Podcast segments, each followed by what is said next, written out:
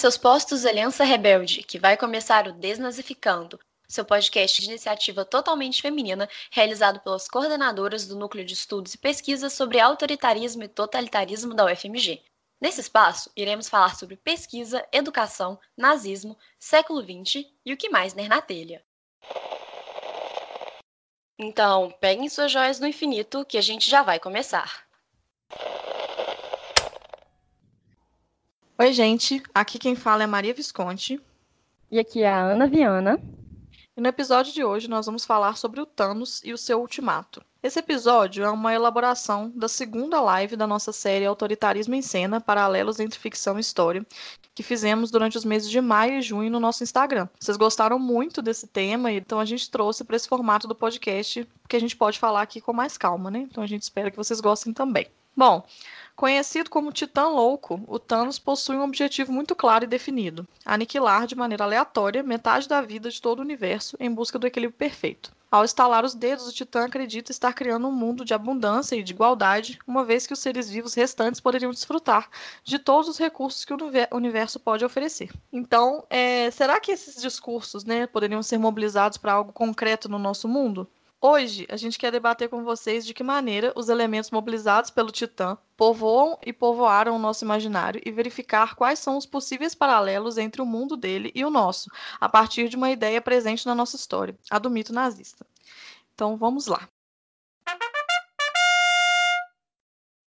Bom, uma breve contextualização da história do filme e da construção desse personagem né, como grande inimigo dos Vingadores. Os objetivos do Thanos, principalmente pensando em Guerra Infinita é, e depois no Ultimato, é trazer esse equilíbrio para o universo. Os recursos são finitos, a vida precisa ser controlada para que haja abundância para todos. E o Thanos é o único que tem a força de vontade para corrigir esse desequilíbrio do universo. Então ele sabe o que é melhor para todo mundo. Então, assim, o Thanos ele aparece não só no Vingadores Guerra Infinita, mas ele também aparece nas cenas pós-créditos de vários filmes, como o Guardiões da Galáxia, o primeiro filme dos Vingadores, é, o Vingadores Era de Ultron e tudo mais. Então, para conseguir fazer essa, é, essa retomada do equilíbrio através do extermínio, o Thanos precisa juntar as joias do infinito para poder é, utilizar o estalar de dedos e restabelecer o equilíbrio na, na, em todos os os planetas né, no universo. As joias do infinito são singularidades cósmicas que moldam a realidade do universo. Então, nós temos seis joias, é, que temos a do espaço, a da mente, a da alma, a da realidade, a do tempo e a do poder. Cada uma fica em um lugar diferente é, e com às vezes com pessoas diferentes, né? Por exemplo, a da realidade fica com, com Thor, a, do, a da mente fica com Loki, depois fica com Visão, a, a do tempo fica com o Doutor Estranho. Então, ele precisa reunir todas essas joias, colocar dentro de uma manopla para poder fazer o estalar dos dedos. E é isso que ele passa toda a saga dos Vingadores fazendo, né? Bom, em primeiro lugar, vamos deixar aqui muito claro que estamos apenas traçando paralelos, né? Não queremos dizer que uma coisa é idêntica à outra, né? Mas estamos aqui tentando pensar numa perspectiva de possíveis similaridades, até porque é, uma das ideias desse tipo de relação é de, de, utilização em sala de aula por professores, né? Então acho que é bem interessante a gente fazer essas relações. Então, é, vamos pensar aqui sobre a imagem do Thanos, né? O Titã Louco. Existe, então, será, algum paralelo entre a figura dele e a de outros ditadores, como, por exemplo, o caso do Hitler?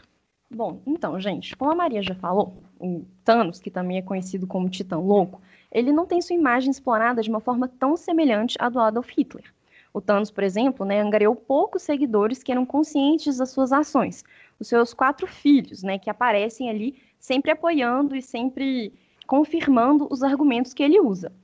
Mas o exército dele, né, que seriam ali os, o grande número de, bom, seres, né, porque de outro planeta, que ajudariam ele a alcançar esse objetivo, é composto por bestas extremamente selvagens, né? São os bichos realmente bem monstruosos e tal.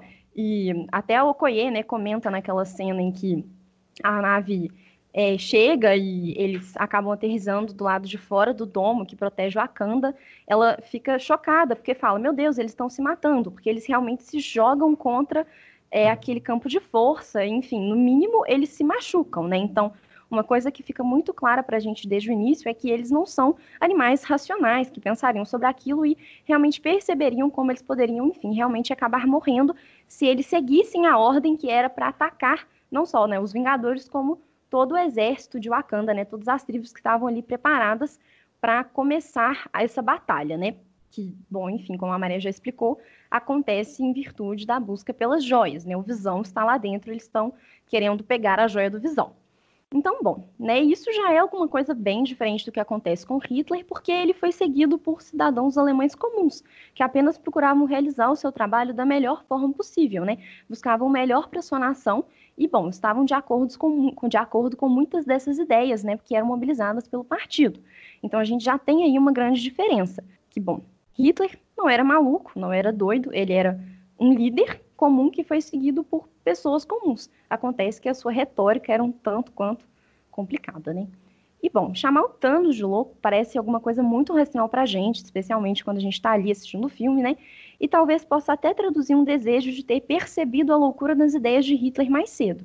Mas bom, essas ideias estão presentes até os dias de hoje, né? E o que talvez nos amedronte tanto na figura do Thanos é justamente o quão plausível as ideias, não só do Hitler, né, mas as, as, as próprias ideias dele nos parecem, né? Nos parecem extremamente plausíveis. É, eu acho que é bem, bem interessante pensar nessa, nessa relação entre as duas imagens e na du, nas duas construções de imagem mesmo, né? É, não sei se todo mundo sabe, mas a Ana, que está aqui falando com a gente hoje, estuda justamente a construção. o Merchan aqui. É, fazer, Estuda a construção da ideia do mito ariano, né? Ou seja, de uma ideia mitológica por trás da imagem do que era ser ariano. Então, ela estuda os livros do Alfred Rosenberg, que é um grande expoente da ideologia do partido nazista, que, por sinal, tem um livro que chama O Mito do Século XX. Alfred Rosenberg, inclusive, é o ponto onde nossas duas pesquisas se encontram, né? Porque ele estava sendo julgado no julgamento de Nuremberg, que é o que eu estudo no meu doutorado. Então, pensando em possíveis paralelos, assim, dá para a gente falar de uma presença de um elemento mitológico na construção da imagem do Thanos? Bom, então, eu acho que com certeza, né?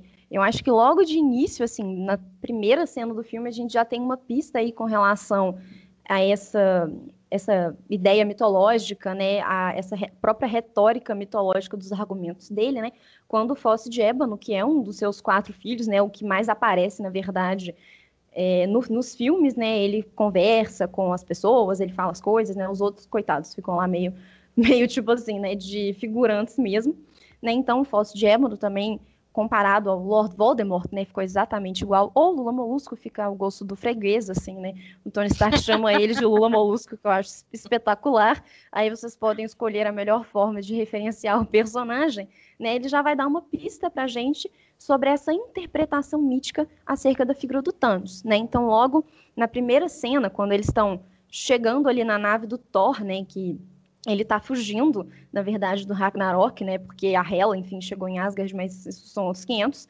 Então, tá todo mundo dentro dessa nave e o Thanos chega e mata metade da população asgardiana que está na nave, né? A outra metade escapa lá pelas pelas naves reservas, né? Esqueci, tem até um nome específico.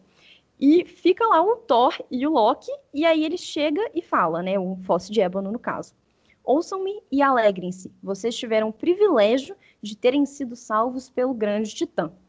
Então, assim, né, ele já usa ali uma retórica que é um pouco engraçada pra gente, né, porque privilégio de terem sido salvos? Poxa, mas ele matou metade das pessoas, né, como que isso pode ser um privilégio? Como que isso pode ser ainda mais salvação? Né? Então, assim, ele está realmente quase que trazendo essa boa nova, né? E não só ele, como os outros filhos estão ali super felizes, porque o Thanos, naquele momento, ia se tornar o primeiro ser a carregar duas joias no infinito, né? A segurar as duas joias com o auxílio ali da manopla, se tornando essa criatura mais poderosa do mundo. Né? Então, assim, na fala dele, a gente já consegue perceber que existe uma argumentação específica, né? Quase que como se eles estivessem realmente vendo alguma coisa ali que a gente não está vendo. Porque, bom, se essa morte é salvação, se é um privilégio, com certeza tem alguma coisa que a gente não está entendendo nessa história, né? Então, eles realmente se colocam nessa posição de terem acordado para uma real necessidade de ação, de ação nesse universo, né? não só o mundo, mas também o universo, que as outras pessoas não perceberam e nós inclusos, né? E isso tem muito a ver, eu acredito, com o que o Rosenberg diz sobre o mito, né? Sobre a concepção de mito que ele constrói nessa obra que a Maria já mencionou. Então, aqui vou citar literalmente, né? Ele que define o mito enquanto uma potência de reunião das forças e das direções fundamentais de um indivíduo ou povo, a potência de uma identidade subterrânea, invisível e não empírica, ou seja, que não é dada nem como fato, nem como discurso, mas que é sonhada. Bom, nesse momento aqui eu acho que, né, vamos por partes. O que ele está querendo dizer com tudo isso? Bom, uma potência, eu acho que é o primeiro aspecto que a gente precisa conversar sobre aqui. Eu acho que potência, nesse sentido que ele está falando, é uma ideia de potência bem comum que a gente já está acostumado, né? Ou seja, a possibilidade de se atingir alguma coisa, a possibilidade de ser alguma coisa, né? Ou seja, algo que essa pessoa, esse ser, no caso aqui, né? Porque, bom, o Thanos, não só indivíduo, mas um povo, vai portar uma possibilidade de se tornar algo mais, né? Que seria essa potência. Essa potência, ela não é identificada por pessoas que estão do lado de fora, né? Então, eu, Maria, ou você que está nos ouvindo, com certeza não conseguiria olhar para esse ser, para essa pessoa, para esse povo e dizer, hum, essa pessoa aqui porta um mito, com certeza, né? Porque é algo que não é dado é, no nosso mundo dos fatos, digamos assim, né? Não é algo que é visível, não é algo que está ali presente que a gente olha e consegue perceber. Né? Então, uma coisa que é muito importante é pensar que só a pessoa que porta esse mito que é capaz de perceber que ela porta esse mito. Né?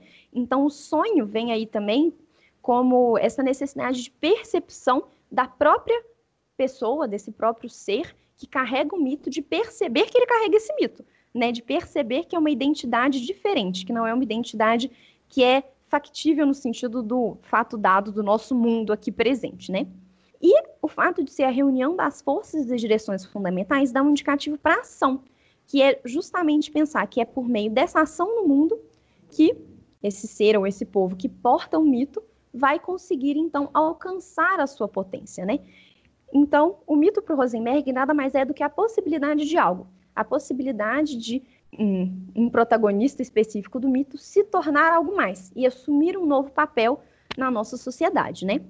Então, pensando aqui no nosso paralelo, no caso do Thanos, ele próprio vai ser o portador desse mito enquanto indivíduo.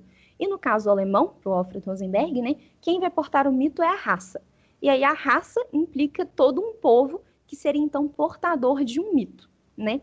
Então, voltando, por exemplo, do Fóssil de Ébano, né, quando ele aponta para essa salvação por meio do sacrifício, ele está sinalizando então esse despertar ou seja, um despertar que é inevitável, né? Ainda que as pessoas não compreendam esse propósito, ele vai acontecer, né? Porque existe alguma coisa ali que eles e o Thanos teriam acordado para que as outras pessoas, os outros seres do universo não teriam acordado ainda, né? Então isso é alguma coisa muito presente.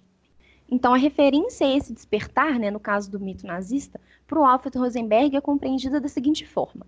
Né, a identidade ela é sonhada, porque ela corresponde à projeção de uma imagem com a qual a gente se identifica. Né? E aí, mais uma vez, a gente tem essa ideia de que é algo que a própria pessoa, o próprio povo, o próprio ser que porta o mito, que tem que então acordar para isso. Então, o problema da Alemanha, aos olhos do Rosenberg, era que ela ainda não sonhou. Né? Então, se ela não sonhou, não havia como essa identidade se tornar real. Aqui também eu acho que entra muito essa ideia de ele ser, como ele é o portador do mito, né? É, é ele que sabe o que, que é o melhor, não só para, para aquele povo específico, mas para o universo inteiro, né?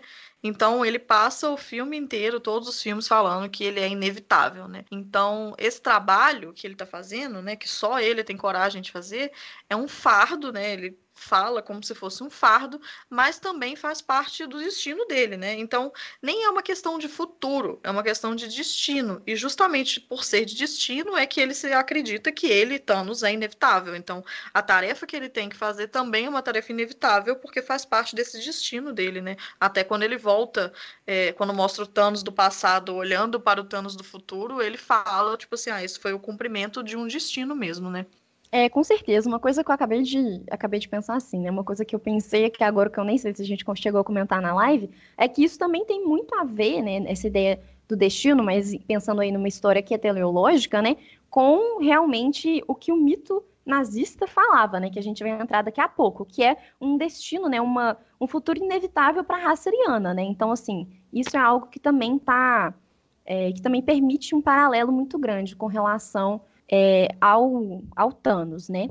E bom, qual realidade é essa então que eles querem alcançar? Né? No caso do Thanos, ele quer alcançar um universo perfeito, dotado de equilíbrio, no qual todo mundo poderia ter acesso aos recursos naturais existentes. Então, assim, é um mundo incrível. E no caso do nazismo, uma utopia racial, né, que seria então protagonizada pela raça ariana, que, como indicou Rosenberg, seria o portador desse mito. E um autor, então, que nos ajuda bastante a entender como acontece, né, como se dá toda essa lógica do mito, é o Raul Girardet, que tem um livro muito bom chamado Mitos e Mitologias Políticas, no qual ele vai dizer que o mito político, e aqui mito político, pensando exatamente no fato de que nós não estamos falando de um mito no sentido de lenda, né, mas de um mito que vai ter uma influência muito grande na ação política das pessoas, né, que vai orientar realmente é, uma ideologia, né, ele explica que esse mito, então, tem três planos, certo? Então vamos lá. O primeiro plano do mito é uma narrativa legendária, que é constituída enquanto uma fabulação, deformação ou interpretação objetivamente recusável do real. Esse primeiro, essa primeira parte, né, talvez seja mais fácil da gente identificar com o que a gente geralmente pensa no mito, né, no sentido de uma lenda mesmo. E essa narrativa legendária, ela aparece aí com uma dualidade bem interessante, porque ela quer dizer realmente uma narrativa do passado, né, que para nós é, é, absolutamente assim, não faz sentido, né? Realmente ela é uma fabulação do real, mas para quem recupera essa narrativa, né, enquanto parte do mito, ela é factível, porque ele é um passado que vai ser recuperado de uma nova forma, mas é um passado que ele tem que ser realmente quase que meio que adaptado mesmo para esse momento presente, né? Uma coisa que eu acho que vale dizer é que no próprio nacionalsocialismo, né, no próprio nazismo, mais do que criar simplesmente uma coisa nova, eles queriam recuperar uma série de valores, né, uma série de entendimentos que, ele tinha, que eles tinham né, sobre o mundo, sobre a vida, sobre a realidade. Então, isso é algo muito presente e é algo que a gente tem que estar atento, porque para nós realmente parece alguma coisa muito estapafúrdia, mas para eles era plausível de recuperação, né, uma recuperação no nosso mundo presente, né? A segunda função desse mito, né, o segundo plano desse mito, seria a função explicativa desse presente. Ou seja, essa narrativa legendária vai ser realmente uma lente através da qual as pessoas vão ver o presente, e é a partir dela que as pessoas vão compreender o que está acontecendo. Ou seja, se nós estamos num momento caótico, essa narrativa vai ajudar a ordenar esse caos desconcertante, né, digamos assim. Então, ela realmente vai dar sentido para tudo que está acontecendo nesse momento. E o terceiro plano desse mito é o da mobilização, né? Que é o momento em que as pessoas vão agir em prol da construção desse novo mundo, né? Em prol da realização desse mito. Então, voltando um pouco naquilo que eu disse sobre a ideologia, né? O Girardet vai afirmar, afirmar em consonância com a Hannah Arendt, que as grandes construções doutrinárias do século XX possuem a concepção de mito político como um fator fundamental para o desenvolvimento da sua narrativa, né? Que é justamente isso que eu disse, é algo que realmente orienta a ação dessas pessoas. Então, como isso vai se dar, né, nos nossos dois estudos de caso aqui, né, no caso do mito nazista, né, que nós estamos pensando a partir do Rosenberg, e no caso do Thanos. Bom, começando pelo mito nazista, o primeiro plano desse mito, ou seja, essa narrativa, né, do passado, essa narrativa legendária, é o mito solar, que é uma narrativa que vai remeter aos povos do norte. Então, assim como o Sol, os arianos seriam autocriadores, dotados de uma capacidade de construção. Né? Então, o ariano, que é definido como aquele que possui a honra da raça, está destinado a exercer a sua potência mítica, que seria tanto a criação e a dominação civilizatória por meio do sangue, quanto a preservação do sangue, isto é, a preservação da sua honra. Né? Então, a honra, no sentido aqui, a honra da raça, está totalmente atrelada a essa ideia de preservação do sangue, do sangue puro, né?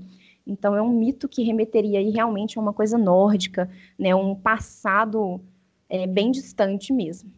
No caso do Thanos, a gente pode pensar nesse primeiro plano do mito quase que como se fosse Titã antes do aumento populacional. Não só Titã, né? Talvez todos os planetas antes de enfrentarem o aumento populacional que traria aí todos os problemas que o Thanos aponta, né, como guerra, desabastecimento, fome, enfim, né?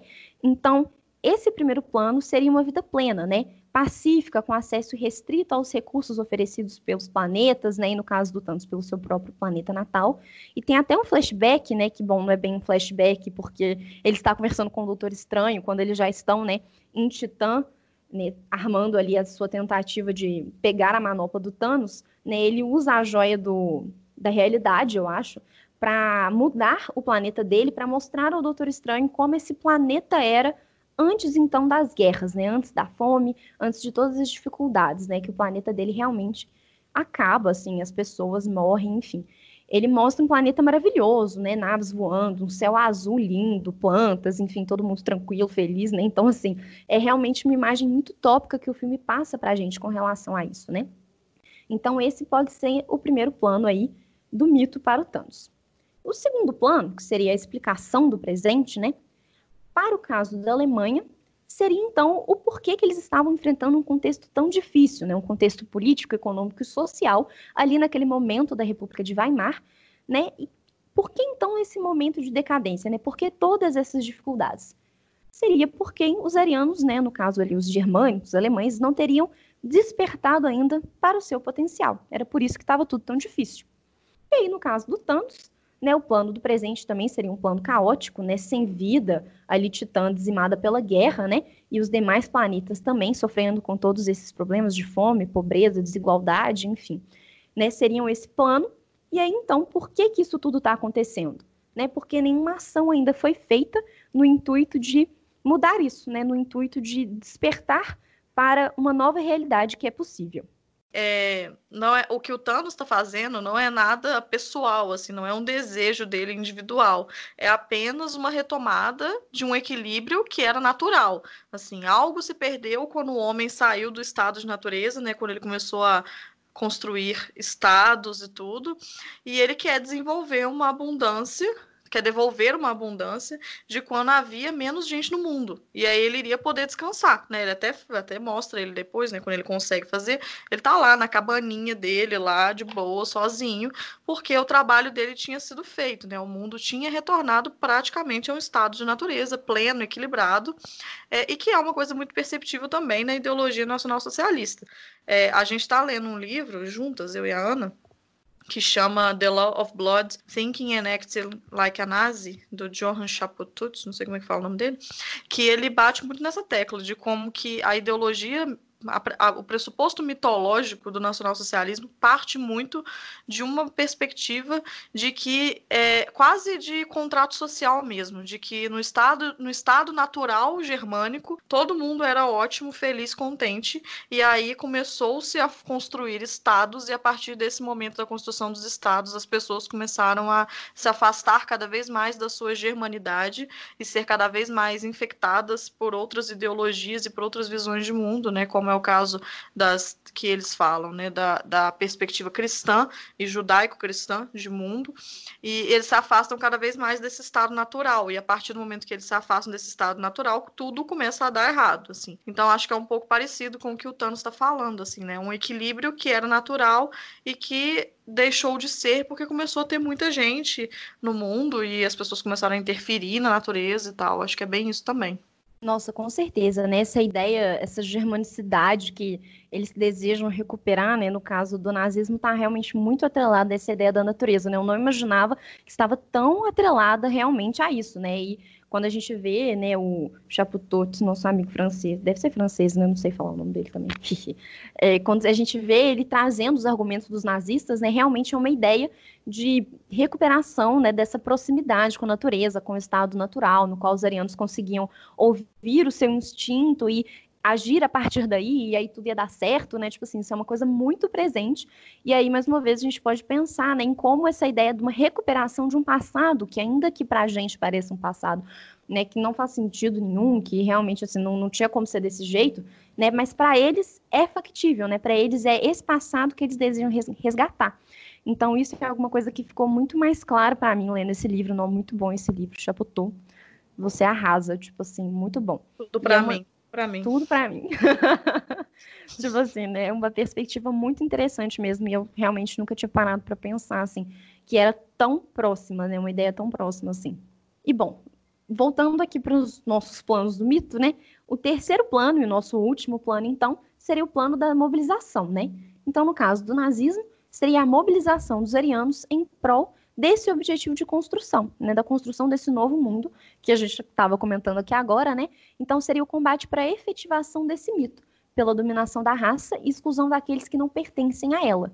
Né? Um mito, e isso é uma coisa muito importante, só é real quando vivido. Então a gente pode considerar o nacionalsocialismo como a efetivação do mito, né? Já que todos os símbolos, né, como os gestos, as paradas e tudo mais, né, os próprios uniformes, toda essa ritualização eram maneiras de vivenciar esse mito, né? A lógica do mito é sempre a lógica da autoefetuação, né? Então, assim, se o mito não é vivido, né, não, ele não alcançaria nunca a sua plena é, utilidade, talvez não seja a melhor palavra, né, mas a sua plena realização, né? Ele existir apenas enquanto ideias, né, não garantiria nada. E no caso do Thanos, né, Bom, a mobilização que ele faz em prol da realização do seu mito, digamos assim, do equilíbrio, né, é justamente assassinar metade dos seres vivos do planeta para o restabelecimento desse equilíbrio entre a vida e os recursos, né? A busca pelas joias do infinito é uma forma de acelerar esse processo, né, para atingir então a vivência desse mito, né, que como a gente acabou de comentar, é realmente o mesmo argumento utilizado os, pelos nazistas, né? Então assim, é uma forma de tornar é, mais rápido e mais, é, num futuro mais breve mesmo, a realização desse mito, né? Então é algo aí que a gente vai conversar um, pouquinho daqui a pouco, mas que a gente já pode pensar aí num paralelo. Um trecho que eu acho muito emblemático, assim, de pensar como Thanos acredita que ele é realmente portador desse mito, é aquela cena na qual ele está conversando com a Gamora, né, que é a sua filha, na nave, né, quando ele, enfim, rapta ela lá dos Guardiões da Galáxia, né? E ele está conversando com ela, explicando para ela que é um cálculo muito simples, né? Ele diz: o universo é finito, seus recursos são finitos. Se a vida não for controlada, ela deixará de existir. E aí a Gamora questiona ele falando: "Mas você não sabe, né, como isso vai acontecer? Você não sabe nem se isso vai acontecer?"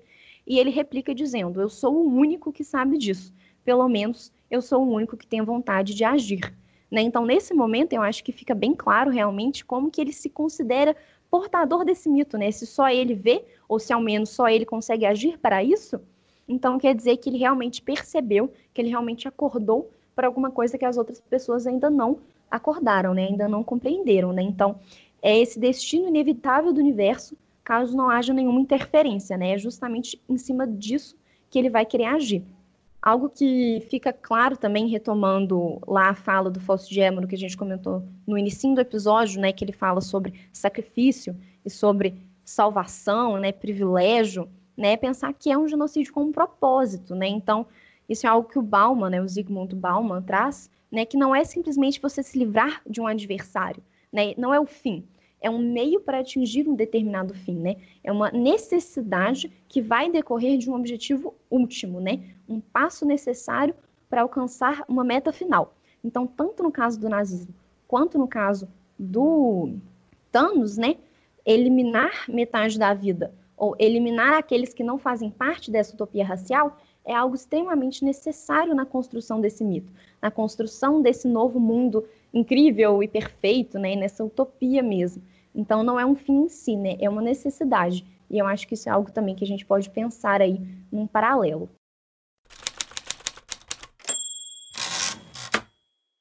E eu acho que pensando nisso que você falou também é, é isso, né? O fim, o objetivo desse genocídio é um, é um objetivo ideológico mesmo, né? Tipo assim, é uma proposta de uma construção de sociedade e que necessita, entre aspas, né, de um genocídio.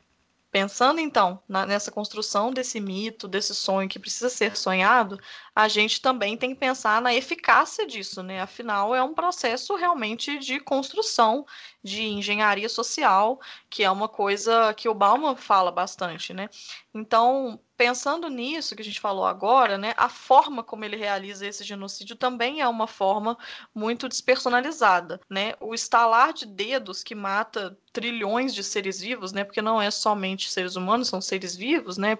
Plantas, animais e tudo tira da sua mente quem são esses indivíduos, né? E para de ver esses indivíduos enquanto indivíduos. Então, isso é uma coisa que o Bauman também fala bastante, né? É muito mais fácil você matar milhões de pessoas, fácil no sentido psicológico, do que você matar uma pessoa diretamente, porque no sentido emocional, é, quando são milhões de pessoas, você perde de vista que são milhões de indivíduos, né? Com suas famílias, vidas, questões particulares, passados e tudo. Então, é, você é, matar trilhões de pessoas simplesmente com um estalar de dedos realmente é uma coisa muito despersonalizada.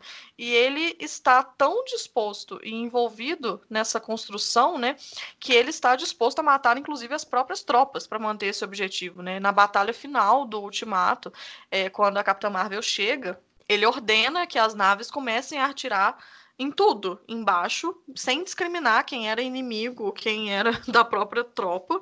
Inclusive, é, não sei, não, se não me engano, é o falso de Ébano que pergunta para ele, tipo assim, mas você tem certeza as nossas tropas estão aqui? Ele, tipo assim, caguei, sabe? Foda-se, mata todo mundo. É, ele tá muito, realmente muito envolvido nesse, nesse objetivo de construção de mundo. E realmente é uma coisa muito despersonalizada.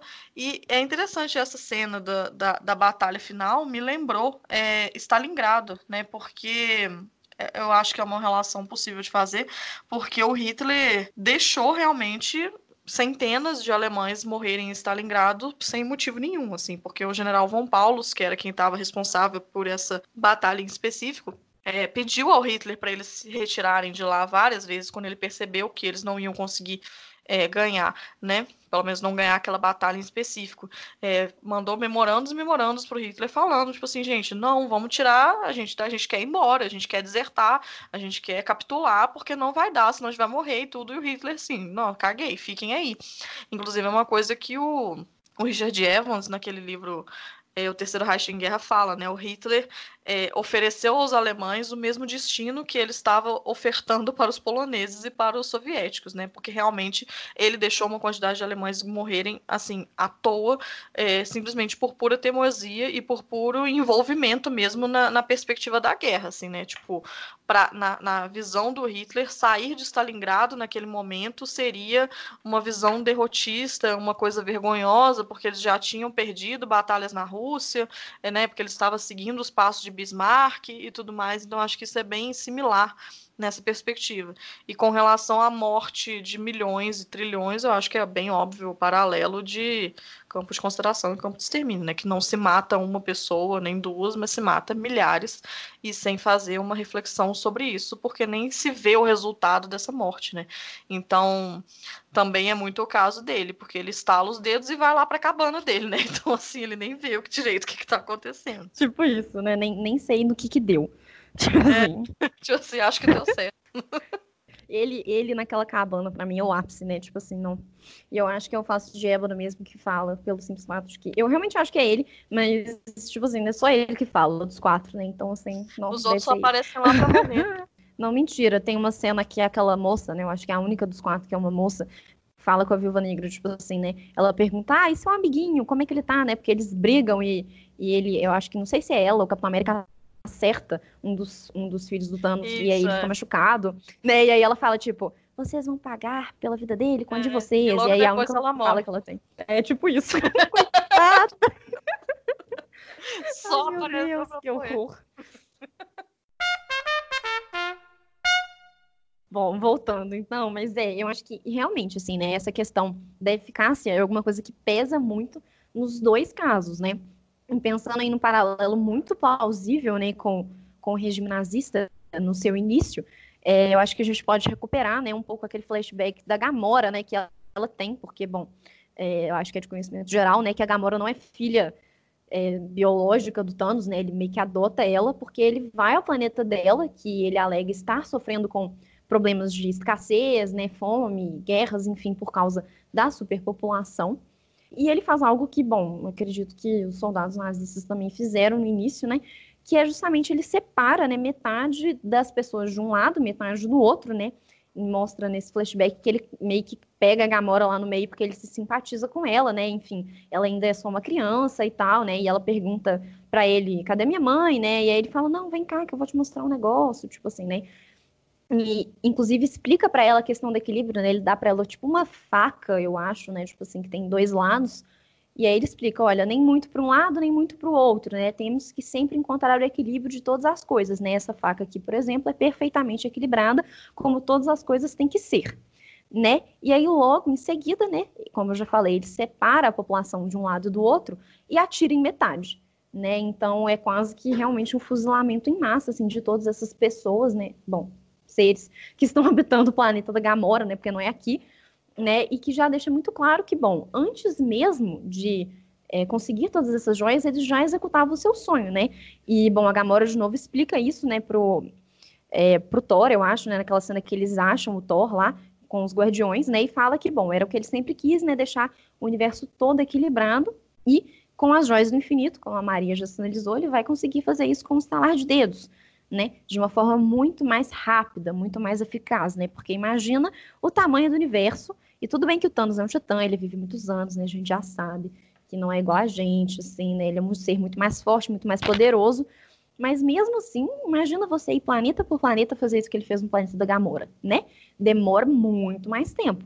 Então, ele procura as joias como uma forma de realmente agilizar todo esse processo, né? Ele já agia antes e agora ele vai conseguir agir numa escala muito maior, né? A maior escala que a gente poderia imaginar, né? Eu ouso dizer, porque com o estalar de dedos, você realmente aniquilar metade da vida de todo o universo é, eu acho, né, uma maior destruição em massa ever que a gente poderia pensar.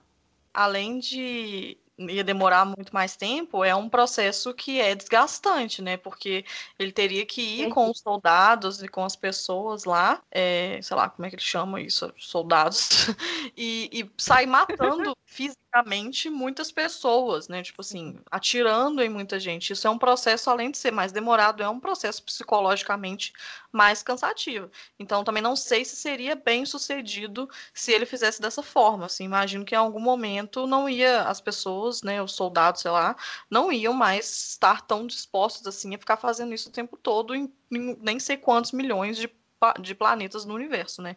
Então, acho que tem esse ponto também, que justamente a, o estalar de dedos facilita, por, não só pela questão prática, né, pela questão do, do tempo, mas pela questão psicológica mesmo. É, não, com certeza. Uma coisa que eu acabei de lembrar aqui também é uma diferença, né, entre essa cena do planeta da Gamora, né, que mostra lá os, é, vamos dizer, exército do Thanos, assim, né, segurando armas, apontando para os moradores do planeta da Gamora, eu não sei, né, pessoas, é, enfim, apontando para eles, né, tipo assim, e que é algo muito diferente do exército que é mostrado aqui na Terra, né, que são aqueles bichos meio monstruosos mesmo que atacam a Wakanda, por exemplo, né? Então, assim, já existe uma diferença aí, né, na postura desses próprios soldados. Então, assim, para você realizar um assassinato né, mais pessoal, digamos assim, no sentido de que você vai estar realmente numa guerra, você vai estar cara a cara com seu inimigo, você precisa mobilizar um tipo de exército. Agora, se for só para, tipo assim, né, tacar o terror e, enfim, conseguir a joia para ele instalar o dedo, você não precisa nem portar um fuzil, é só você colocar qualquer monstro ali que ele vai conseguir cumprir esse trabalho, né?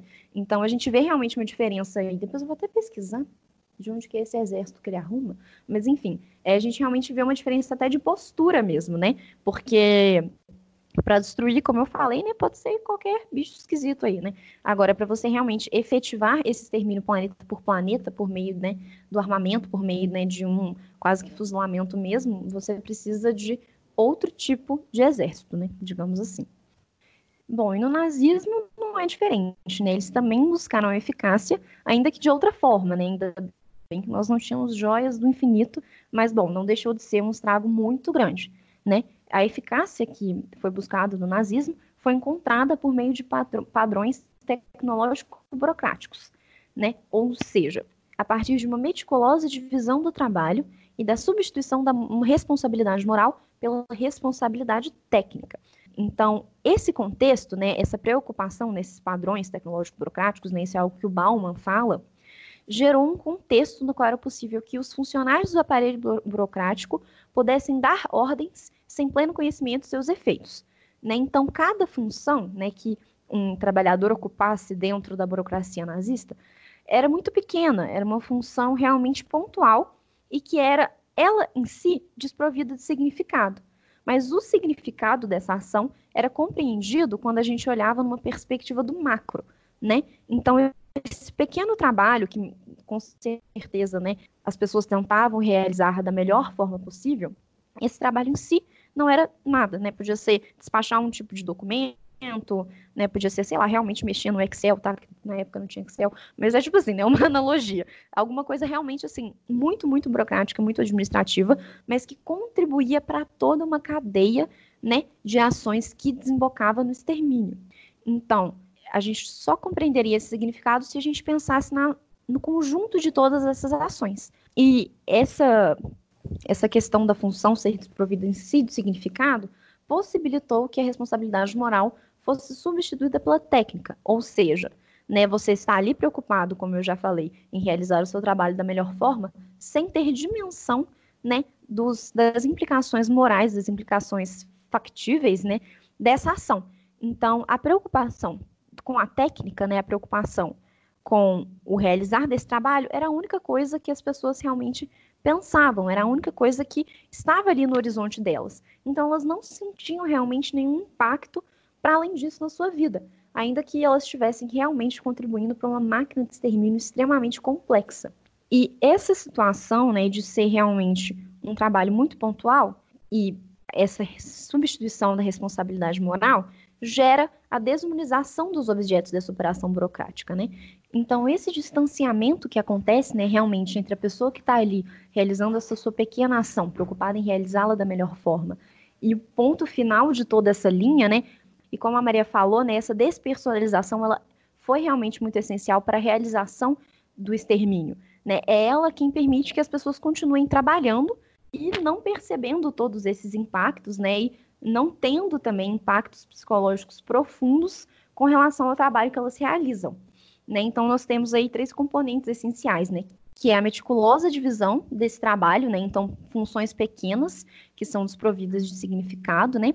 a substituição da responsabilidade moral pela técnica, na qual as pessoas realmente não tinham dimensão do que essa ação que elas realizavam iria gerar, e a desumanização dos objetos dessa operação burocrática, que nada mais eram do que pessoas inocentes que seriam exterminadas para a realização de uma utopia racial, que era o grande objetivo da política nazista, né? Então, todo esse contexto possibilitou que os indivíduos que atuavam nessa burocracia alemã fizessem o que as joias do infinito permitiram o Thanos realizar, né, que era matar milhões de seres vivos rapidamente, no caso do Thanos aí, trilhões, né, porque nós estamos falando de um universo inteiro, mas sem perceber as consequências dessas ações. Né? Então, foi a burocracia que recebeu a tarefa de tornar o país Judenheim, livre de judeus, né? o país, depois a Europa, depois, enfim, né? Deus sabe mais o que. E essa burocracia fez esse trabalho da melhor maneira possível, da maneira mais eficaz que ela encontrou. Né? Ela definiu precisamente o objeto, listou todos aqueles que se encaixavam na sua definição, criou fichas, criou arquivos, segregou esses objetos e expulsou-os da terra ariana a ser purificada. Né? Então, sendo o processo de limpeza do território nacional bem sucedido, que era aí o primeiro objetivo dessa burocracia, né? e considerando aí a expansão do império né, para além das fronteiras da Alemanha, né, mas pensando aí que os nazistas realmente conseguiram conquistar quase que toda a Europa né, no início da guerra, não havia nenhum lado de fora para mandar esses objetos, né, essas pessoas indesejadas. Né? Não tinha para onde você despejar todo, toda essa população. Então, Bauman nos diz que realmente só restou uma opção de deportação, né, que era para cima, sob a forma de fumaça. É, o Bauman, ele só, assim, joga na nossa cara, assim, essa frase, é. né? Esse... Essa frase é muito... Não, não tem nem palavras, sério. Mas aproveitando esse gancho, eu acho que uma coisa que é bem perceptível tanto no Thanos quanto no regime nazista é justamente essa ideia de uma solução biológica para os problemas. Né? A natureza, que a gente já falou várias vezes aqui, né, estaria em um desequilíbrio constante e era preciso uma intervenção dura para que esse equilíbrio fosse normalmente alcançado. E aí a gente tem essa noção das leis da natureza que compõem é, o regime nazista. Hannah Arendt fala bastante disso, o Chapotot também nesse livro também fala bastante disso, e acho que a gente pode falar um pouquinho sobre isso também agora. Bom, então, né, realmente, essa noção de natureza, de lei da natureza, é algo muito presente nesses dois casos que a gente está pensando, né? Então, tanto o regime nazista quanto o Titã, eles vão se apropriar disso, ainda que de formas não exatamente idênticas, né?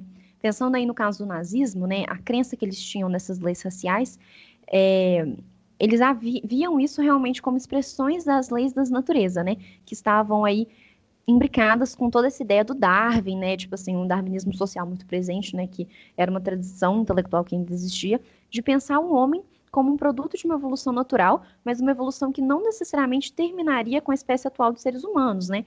Então, os arianos consideravam-se a raça superior, né?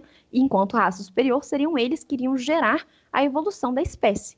Então, quando eles pensam na máquina de extermínio e quando eles constroem toda essa argumentação em torno das ideias raciais, de pensar raças superiores, raças inferiores e até pessoas sem raça praticamente, né, pensando aí no caso dos judeus que, enfim, eles realmente não encontravam lugar nessa hierarquia racial nazista, né?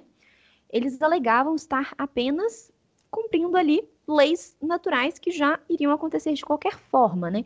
Então eles estariam executando sem mais delongas sentenças de morte que a própria natureza teria pronunciado contra aquelas raças ou aqueles indivíduos que seriam indignos de viver. Né? Então, não seria nada mais do que uma simples aceleração de todo um processo natural que iria acontecer de maneira inevitável.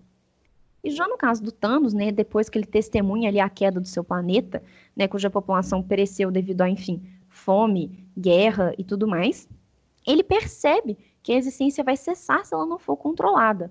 Né? Então ele se põe nesse papel de um grande árbitro, né, de toda a vida do universo, né, e contrariando realmente essa extinção da vida, ele dá sentido à morte e salva aqueles que permanecem vivos.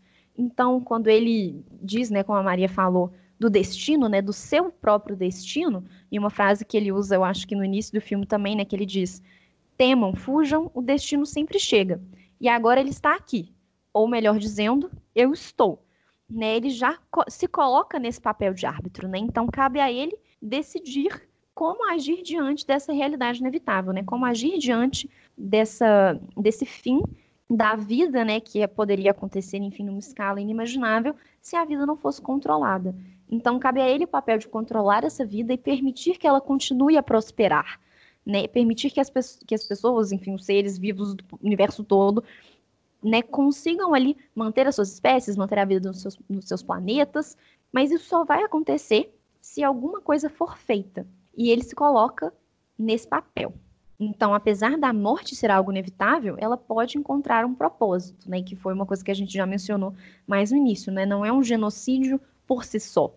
Né? Morrer pelas mãos do Thanos é ser salvo do sofrimento da fome. É uma misericórdia, que é algo que ele fala e eu acho que é muito sintomático e muito impactante né? Porque você não apenas salva as pessoas que vão permanecer vivas, porque elas vão ter ali acesso irrestrito a uma série de recursos necessários para a vida, né? Que elas não teriam caso todo mundo estivesse aqui. E você também salva aqueles que você mata, porque se você é, cessa a vida daquela pessoa naquele momento, ela não vai sofrer com todas essas dificuldades que seriam encontradas também caso a vida não fosse controlada, né? Então, é um sacrifício necessário mas também é uma via de mão dupla, né? Porque é um sacrifício que permite que a vida continue, né? Então esse é o sentido que o Thanos dá, né, para a natureza e para a sua ação. Uma coisa que você estava falando, eu comecei a pensar aqui, que eu não tinha pensado antes, é que os motivos pelos quais o Thanos é o escolhido, digamos assim, para cumprir essa tarefa, né? Eu fiquei pensando que uma das relações possíveis com o caso do Hitler é que o Hitler, bom, chegou no governo prometendo muitas coisas, né? A principal delas era resolver a crise econômica, melhorar a, melhorar a economia de todas as formas possíveis, né? Devolver empregos para os alemães e tal. E mesmo as pessoas que não concordaram muito, não queriam tanto o Hitler no poder, começaram a ver resultados das suas políticas e a partir dessa percepção de resultados começaram a enxergar ele realmente como um, um como o escolhido mesmo. Tipo assim, ah, tudo que o Hitler falou até agora, é, ele cumpriu. Então, realmente, ele, o destino da Alemanha tem que estar nas mãos dele, né? É, eu acho que isso é um pouco similar com o que acontece com o Thanos, porque assim, ele tem essa ideia, né, de resolver os problemas do universo através desse extermínio, é, não necessariamente todo mundo vai seguir ele, mas a partir do momento que ele é o único que foi atrás de todas as joias e que efetivamente conseguiu né, segurar as joias e conseguiu ficar com as joias, e principalmente depois que ele conseguiu estalar os dedos e sobreviver ainda por cima, é, realmente é quase que como se a imagem que foi construída sobre ele e a realidade se encontrassem, assim, sabe? Então é meio que o que ele prometeu ele cumpriu e ele realmente é poderoso do mesmo jeito que ele falava que ele era. Ele de fato é muito poderoso, então de fato tinha que ser ele. Eu acho que em certa medida também é um pouco parecido com essa coisa da construção da imagem do Hitler e a efetividade dos atos dele, assim. Tanto é que é, a popularidade dele aumenta muito até o momento da Segunda Guerra Mundial, que é quando começa a declinar. Nossa, eu nunca tinha parado para pensar nisso, mas é muito real mesmo. Porque, e ele próprio usa isso como argumento, né? Quer dizer, quando ele tá conversando lá com a Gamora, que, né, eu até comentei que ele fala, que ele explica para ela, né, que ele é o único que percebe isso e tudo mais. Né, ele dá o planeta dela como exemplo, né? Ele fala: o seu planeta agora tá tudo, todo mundo bem, né? As pessoas não conhecem nada a não ser paz e abundância, comida, felicidade, né? Tipo assim. Então, ele realmente coloca como se fosse tipo: olha, eu fiz isso, ninguém teria tido coragem de fazer o que eu fiz, e eu fiz e deu certo. Né? Então, é quase que como se fosse uma confirmação né, da retórica dele. Exatamente. Ai, Exatamente isso. Tipo assim, olha, eu prometi, eu cumpri, deu certo, viu? Então vamos continuar aqui. Não, que horror. é, realmente, que realmente faz muito sentido esse paralelo, né? Porque, como você mesmo disse, né, o, o apoio popular às ações do Partido Nazista, né, mas pensando aí principalmente no Hitler, né, que era né, a grande figura e mais até do que o próprio partido com a qual as pessoas se identificavam, né? Esse apoio cresce muito quando ele começa a fazer coisas e as coisas vão dando certo, né? Mas, não, assim, mas é realmente... porque assim, a popularidade não se sustenta se não tiver é... medidas práticas, né? Assim. É, uma das coisas que eu acho que talvez é que mais me intrigou reassistindo esses filmes, porque, né, coisas que apenas o Nepat nos proporciona, que é assistir Vingadores para coisas de trabalho, é, eu fui reassistir os dois filmes, né, o Guerra Infinita e o Ultimato, e o que mais me marcou foi essa questão da memória, né, o Thanos é, fala na, em Ultimato uma coisa que me impactou bastante, que é isso aqui, vou citar o Thanos aqui. Enquanto existir os que lembram o que uma vez já foi, sempre haverá os que nunca aceitarão o que pode ser, e eles irão resistir.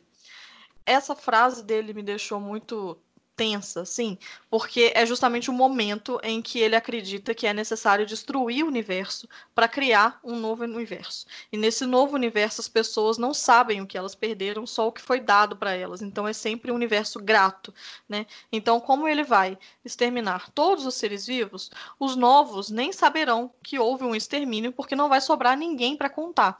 Então isso me deixou muito muito impactada porque é uma coisa similar ao que os nazistas diziam sobre os campos de extermínio, né? Tem uma citação bem que aparece em muitos livros, né, principalmente no, nos livros do Primo Leve, que é a de uma fala de um oficial da SS em que ele diz que ninguém vai acreditar nos judeus e que eles, os nazistas, é que contarão as histórias dos campos, ou seja, não contarão história nenhuma, né? Então não é por acaso que eles destruíram boa parte dos campos, né? Auschwitz é, foi parcialmente destruída antes da guerra acabar, para não sobrar nenhuma evidência. E a ideia era que se todos os judeus fossem exterminados, realmente não existiria judeu para contar a história do Holocausto, né? Então é, isso me me fez pensar nisso também, assim, né? De como que é, ele tem uma perspectiva de que primeiro você precisa destruir para depois você construir. E nessa nova construção só terão pessoas novas, realmente, né? Então nunca vai saber, nunca vai ser descoberto o extermínio porque não vai ter ninguém para contar. E aí eu acho que entra numa perspectiva também de que a memória produzida pelo evento traumático pode, em muitos casos, ser eficaz por ser negacionista do trauma, assim, né? Então, esse projeto do Thanos abarcava não só o equilíbrio dos recursos, mas também e principalmente, né, a construção de uma nova visão sobre o mundo em que se vive. Então, esse mundo onde as pessoas são gratas pelo que elas têm, é, as pessoas só são gratas porque elas não sabem o que existia antes, né? Então, é, é uma perspectiva de construção de mundo realmente para o futuro, né? Então, os nazistas eles diziam que o projeto do Reich de mil anos era efetivamente isso, né? Um projeto de um Reich de mil anos, era um projeto para o futuro. Então, os próprios nazistas não iriam é, aproveitar esse, esse Reich, eles não iriam aproveitar essa sociedade que estava sendo construída, eles não iriam aproveitar esse mito ariano que estava sendo fundado ali. Eles estavam dando os primeiros passos para que as novas gerações aproveitassem isso, né?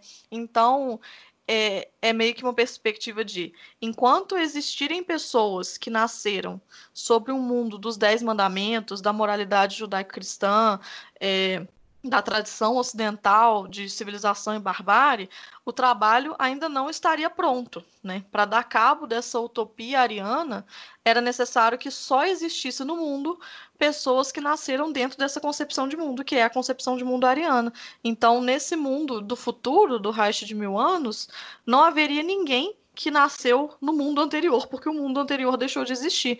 E o que o Thanos está tentando fazer é exatamente isso, né? Só que num nível muito mais rápido. Né? Ele, não, ele não precisa esperar é, que novas gerações surjam, porque ele já vai destruir o universo inteiro nesse segundo momento do Ultimato, né? Ele já vai destruir o universo inteiro e construir um universo novo. Então, realmente, já não vai ter que ter esse processo de esperar o futuro chegar, né? O futuro é ele que vai construir. Então, a forma como a gente lida com a memória do trauma também muitas vezes passa por isso, assim, né? É uma negação do próprio trauma, é uma forma meio complexa de lidar com essas emoções, assim. Eu fiquei muito impactada com essa parte, assim. Nossa, isso é muito real, né? Tipo assim, primeira coisa que eu quero falar é assistir Vingadores com fins acadêmicos é algo que apenas o NEPAT pode me proporcionar. E eu sou imensamente grata por isso. Não podia faltar esse comentário, porque, nossa, incrível. É, a gente encontra fritações em qualquer lugar, literalmente, né? O que é um pouco assustador, mas enfim. E uma outra coisa que eu queria falar é que isso é muito real, né? Tipo assim, o Thanos, nesse momento, ele é extremamente perspicaz, porque ele percebe alguma coisa que é muito real. E é algo que, bom, como você mesmo falou, né, Maria, estava presente no plano dos nazistas, né, para o futuro, né? Então, um Reich de mil anos, ser realmente um Reich de mil anos, ele é uma coisa muito significativa, né? E eu acho que é possível a gente fazer um paralelo também sobre o conto da Aya, é, que me chocou muito, né, quando eu estava relendo o livro, e que eu acho que tem tudo a ver com essa questão da memória, é quando a tia Lídia está explicando, né, para as mulheres que estão no centro de treinamento Raquel e Leia, Leia, enfim, não sei, o centro vermelho, né, e a June relata, né, que ela diz que, bom, elas são uma geração de transição, então é claro que vai ser muito difícil para elas, né, vai ser um sacrifício imenso, porque elas vão se lembrar de como as coisas eram antes. Então é alguma coisa que a, a tia Lídia, enquanto uma mulher que está dentro do regime, está ali agindo em prol da perpetração desse regime, né, está treinando essas mulheres para desempenharem um papel social específico dentro desse novo regime de Gilead, ela percebe isso, né? Ela fala, olha, eu sei que é difícil, eu sei que vocês foram criadas e vocês cresceram num ambiente totalmente diferente desse, né? Mas vocês precisam entender que é algo necessário, que é algo bom, que é algo que vai trazer uma possibilidade melhor para o futuro.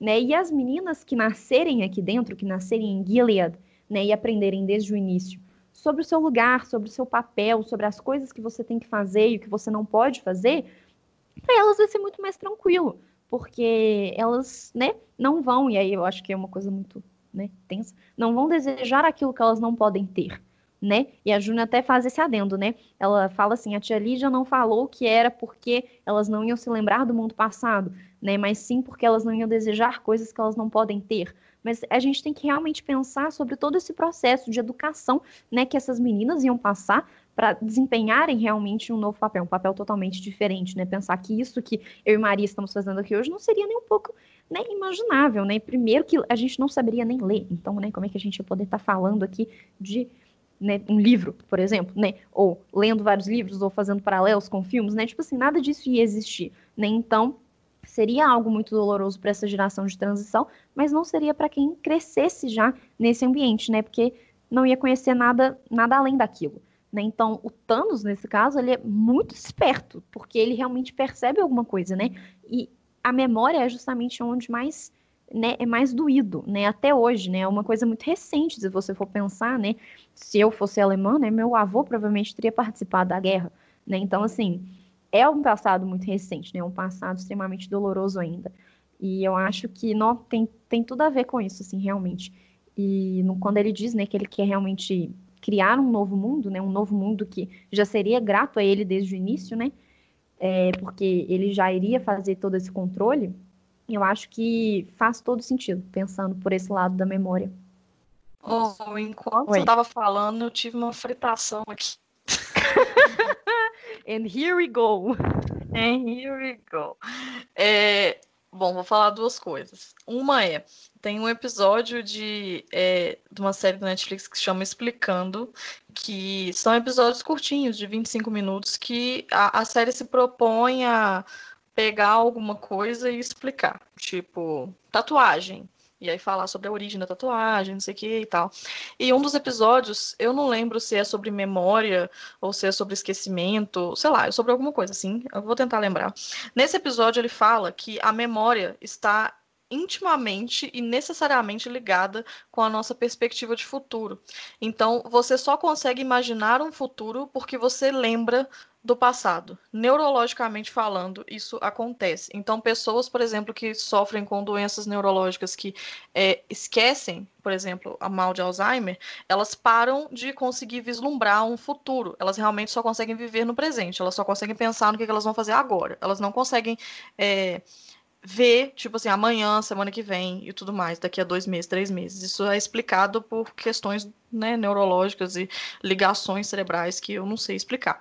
Mas enfim, tem isso. E aí, na época que eu assisti isso, eu fiquei muito frita, porque eu falei assim, meu Deus, né? Realmente, são duas atividades do cérebro que são diferentes, mas que estão relacionadas. E aí, enquanto você estava falando, eu fui pensando no, no Kozelek, no conceito dele de espaço de experiência, horizonte de expectativa, que é é a influência do nosso espaço de experiência no nosso horizonte de expectativa, né? Então, se o nosso espaço de experiência não contempla é, um mundo diferente do que a gente tem nesse momento, o nosso horizonte de expectativa não pode ser diferente, né? Vai ser o mesmo do que a gente está vivendo agora, percebe? Porque se você viveu dentro de um mundo você nasceu no mundo nazista e só tinha esse mundo nazista e você não tem contato com nenhum mundo externo, né? Considerando um mundo que não é globalizado, né? Vamos dizer que estamos numa ilha, num lugar muito escondido em que é nazista e sempre foi nazista e que você nasceu lá e é nazista. Como que você vai vislumbrar a possibilidade de uma outra coisa se tudo que você conhece é isso, se todas as suas referências são essas?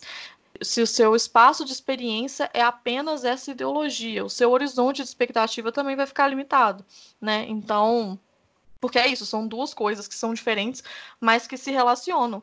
E o que o Thanos entende é precisamente isso, né? São, as pessoas precisam ter um horizonte de expectativa que não me incomode, né? Que não seja ruim para mim. E a partir do momento que se eu eliminar apenas metade, a outra metade vai continuar lembrando de como que foi e vai passar para os filhos como que foi. Então esses filhos vão ter um espaço de experiência que me é danoso, né? Que me é complexo, que pode gerar uma resistência que eu não quero. Então, para que essa resistência não exista, a gente tem que realmente destruir totalmente essa experiência conjunta e criar uma nova experiência conjunta para que o horizonte de expectativa seja totalmente controlável também. Muito bonito isso que eu falei agora. Nossa, arrasou. Eu tô chocada. Muito, Muito bonito. bom, Maria Visconde. Foi você que pensou isso? Ou é, é, muito real isso, né? Tipo assim, eu gosto muito desse conceito, desses dois conceitos do Kozelek, porque eu acho que é uma metáfora muito bonita sobre a vida em si, mas que explica muita coisa também, porque realmente, assim, né, a gente sempre parte do nosso espaço de experiência, de tudo aquilo que a gente tem ao nosso dispor para tentar projetar um futuro, né? E eu estou lendo agora os testamentos, e uma coisa que fica bem clara é justamente esse, essa diferenciação né, entre uma, as duas das narradoras, né? Que é uma menina que cresceu em Gilead e uma menina que cresceu no que seria o nosso mundo, né? Tipo assim. Então, ela fala uma hora, tipo assim, que um dos sonhos dela é, é, é tipo, balançar no balanço, sabe? Tipo assim, porque ela não era uma coisa que ela podia fazer em Gilead, porque ela usava vestido, e se ela balançasse, as pernas dela ficariam à mostra, e as pernas dela ficando à mostra, ela poderia tentar algum homem a fazer alguma coisa imprópria com ela. Pra gente isso é uma coisa absolutamente estapafúrdia, né? Mas para ela era totalmente factível, né? Tanto é que até o momento que ela narra essa história, e aí eu não, não acabei o livro, então não posso dizer, né? Mas parece que algum bom tempo depois disso, ela fala: Eu ainda não, não andei de balanço, né? Eu ainda não usei um balanço na minha vida e é uma coisa que eu quero fazer. Porque para ela é, é, era o real, era o factível, né? Tipo assim, para ela não era algo que estava no horizonte de expectativa dela. Balançar o balanço, tipo assim, né? É uma coisa que parece mínima, mas eu acho que, que traduz muito, né, da, da, do impacto que esse crescimento dentro de um lugar específico traz, né? Então, assim, pensar que, por exemplo, eu hoje, né, estou fazendo o meu mestrado, começando ali o meu mestrado, e isso diz muito de mim, e isso diz muito do que eu quero ser. Então, assim, mas se eu não tivesse crescido acreditando que isso era uma possibilidade para mim, ainda que seja difícil, né, porque a gente bem sabe que a academia é um ambiente extremamente hostil para mulheres, mas assim, se isso não tivesse no meu horizonte, no meu espaço de experiência, também não estaria no meu horizonte de expectativa, né? Então, todos nós estamos dentro desse regime de historicidade, né? Todos nós estamos vivendo de acordo com isso. Então eu acho que não é muito bom isso que você falou, amiga. Realmente, assim, faz muito sentido. Não, e eu pensei também, né, bem parecido com o processo de 1984, né, que o trabalho do cara, é, do personagem principal, que agora eu não lembro o nome, é de mudar as notícias do jornal para que a história seja mudada também e as pessoas não se lembrem. Então, é até a coisa do, ah, a gente está em guerra com a Eurásia. Ah, não, não, a gente nunca esteve em guerra com a Eurásia. Não, mas agora a gente sempre esteve em guerra com a Eurásia. Até que chega um ponto que o próprio personagem fala, tipo, eu não lembro, assim, que, que, que realmente aconteceu, aonde que começou isso, quando que terminou, se terminou, se não terminou. Porque a tarefa dele é ir nos jornais e realmente modificar isso e, e modificar nas, na história, para as pessoas acreditarem que sempre foi assim, um negócio que na verdade não foi sempre assim. Então, é, é, muito, é muito isso, né? Essa concepção de a reescrita da história a partir de uma nova concepção de mundo, realmente, né? Bem complexo.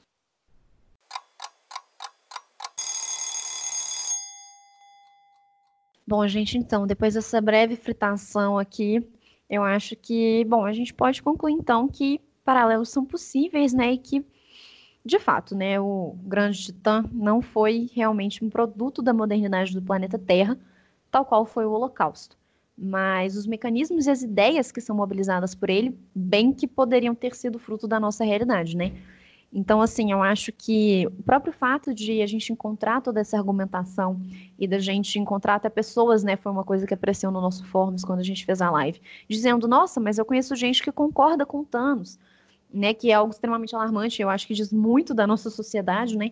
Então, todo esse contexto, todos esses fatos, né, nos mostram que realmente a gente não se livrou desses elementos, né, dos elementos que geraram o nazismo, consequentemente geraram o holocausto, né, um holocausto não apenas de judeus, mas de outras minorias também, né, um assassinato em massa de outras minorias. Então, assim, é algo que a Hannah Arendt diz, né? A gente ainda vive nessa sociedade, né? Os elementos que criaram o nazismo, né? Que levaram a cabo a existência desse fenômeno tão cruel, digamos assim, né? Eles ainda estão aqui, eles estão aqui dispostos e eles fazem parte realmente da nossa vida cotidiana, né? Então, assim, eu acho que a presença de tudo isso, né, num blockbuster como os Vingadores, né? E o fato de que as pessoas pensam, hum, olha, esse cara roxo aí tá falando os negócios que são plausíveis, né? Isso é algo muito alarmante, mas é algo que a gente tem que estar atento também, né? Porque eu acho que um conselho que a gente pode seguir aí dos nossos queridos super-heróis, né? O Bruce Banner fala, né, no filme Thanos is coming, né? Ele tá chegando, né? Então nós temos realmente que ficar muito atentos a todos esses sinais, a tudo isso que faz parte ainda do nosso imaginário, que ainda está presente na nossa sociedade, na nossa vida cotidiana, porque são ainda esses mesmos elementos, né? São ainda essas mesmas ideias e é com elas que a gente tem que ter realmente muito cuidado. É isso, gente. Acho que fritamos bastante aqui. É, esperamos que vocês tenham gostado. É, lembrando que todas as referências bibliográficas que a gente mencionou aqui vão estar na descrição do episódio, estão na nossa listinha da Amazon. Basta vocês acessarem no nosso Instagram ou no nosso site mesmo. E se vocês querem que a gente faça uma pauta aqui no podcast para falar de Capitão América, das representações nazistas no Capitão América e para falar mal do Capitão América também, favor. Avisa a gente faltar. aqui nos comentários que a gente pode Contem pensar pra gente. Pelo amor de Deus, a gente quer muito. Incentivem a gente. Tudo que eu quero é um episódio para falar mal do Capitão América. Me deem isso, por favor. Então é isso, gente. Um beijo é e até a gente. próxima. Até a próxima. Muito obrigada. E estamos aí. Eyes up, stay sharp.